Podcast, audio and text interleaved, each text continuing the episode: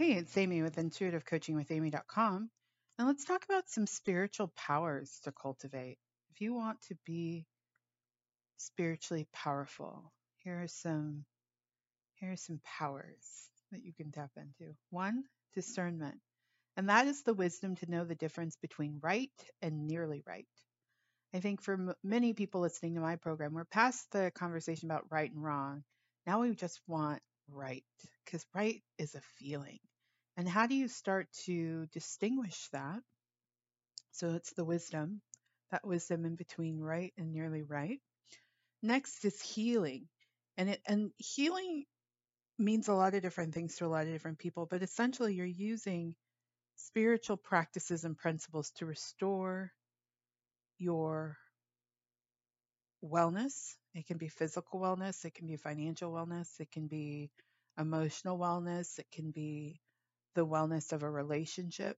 So healing comes in a lot of different forms. I think sometimes we talk about healing, we only think like hands-on healers or faith healers healing a, a physical ailment, but but healing has has a lot of different qualities to it. And I think I think a part of becoming spiritually powerful is being able to know what what you do to heal, what works for you. Same with discernment. How do you discern? Next, a spiritual power to cultivate compassion, which is being willing to alleviate suffering within you and around you. And next, lightheartedness, joy, playfulness, laughter, raising your vibration within and around you by not taking life too seriously or too personally. Next spiritual power to cultivate reverence, which is deep and profound respect, awe, and love in your actions, your approach, your attitude, and your perspective. Next spiritual power to cultivate, I talk about this one all the time manifesting, using your thoughts and feelings to create your reality. Next spiritual power, awareness, which is a deep understanding and connection to something bigger than yourself. It can also be connection to the spirit realm. And as a result of this connection, you start to release attachments to the human world. So you're living in the world, but you're not of the world, right? Is that how? I think that's how Christian people say it, right? Yeah. I'm in the world. Who cares? Essentially, you release attachments. You start looking at things and you start saying, hey, that doesn't really matter to me. And that does really matter to me. So you will I don't think it's a complete attachment. I think you you release false attachments. I think you release attachments that don't align with your true self. You release attachments that don't align with your values and your purpose and your truest desires. And then you start to focus more on the things that make you feel like yourself, such as living in the present moment, your intuition, using universal truths to guide your personal truths. So I think as you become more and more aware, things start to feel different, right? And sometimes we fight awareness. We really do because we think, oh wow, if I if I consider that, I might blow up an aspect of my life that I'm I've been unwilling to deal with. But deal with it. Deal with it and see who you are on the other side. And then last spiritual power, which you know, as I was doing research for this show, consistently I saw that this is probably the most important one. It's the one that people avoid the most, and that is forgiveness. And forgiveness is the power to remove resentment, anger, guilt, fear, pain, grudges, and lower emotions from your heart and energetic being. In doing so, you make room for more of what you want. You get to think more thoughts that align with who you are. You get to feel more feelings that align with who you are when you start to practice forgiveness.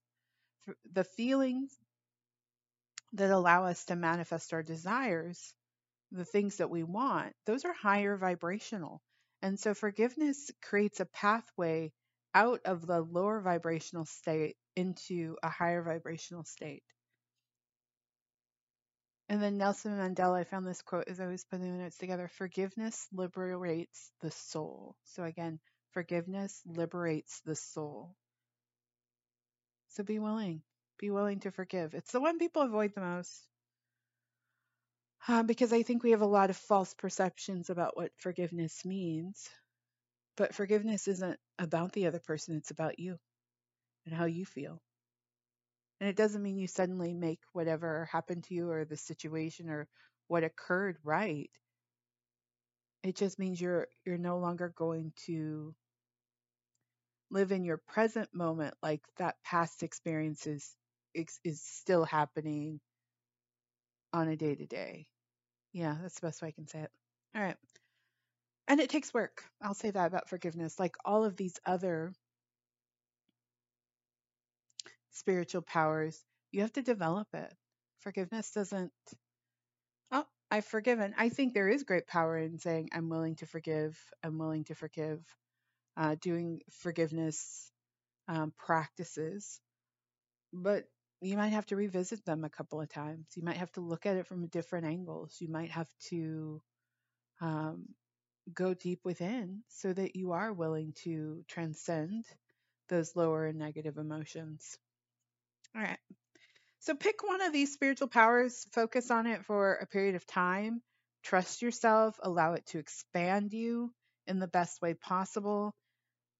You don't have to be perfect at any of this, but there definitely will change your life. So let's review discernment, healing, compassion, lightheartedness, reverence, manifesting, awareness, and forgiveness.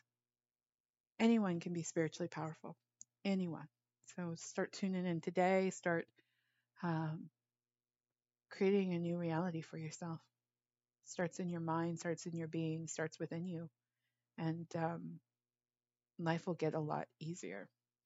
All right, that's my show. I'm Amy of Intuitive Coaching with Amy. If you are looking for an intuitive coach to help you be spiritually powerful and live the life of your dreams, then I would love to support you. Information on my services can be found at intuitivecoachingwithamy.com. Take a look at that massive result intuitive coaching package. Thank you so much for listening to the show. I look forward to connecting with you again. Thank you.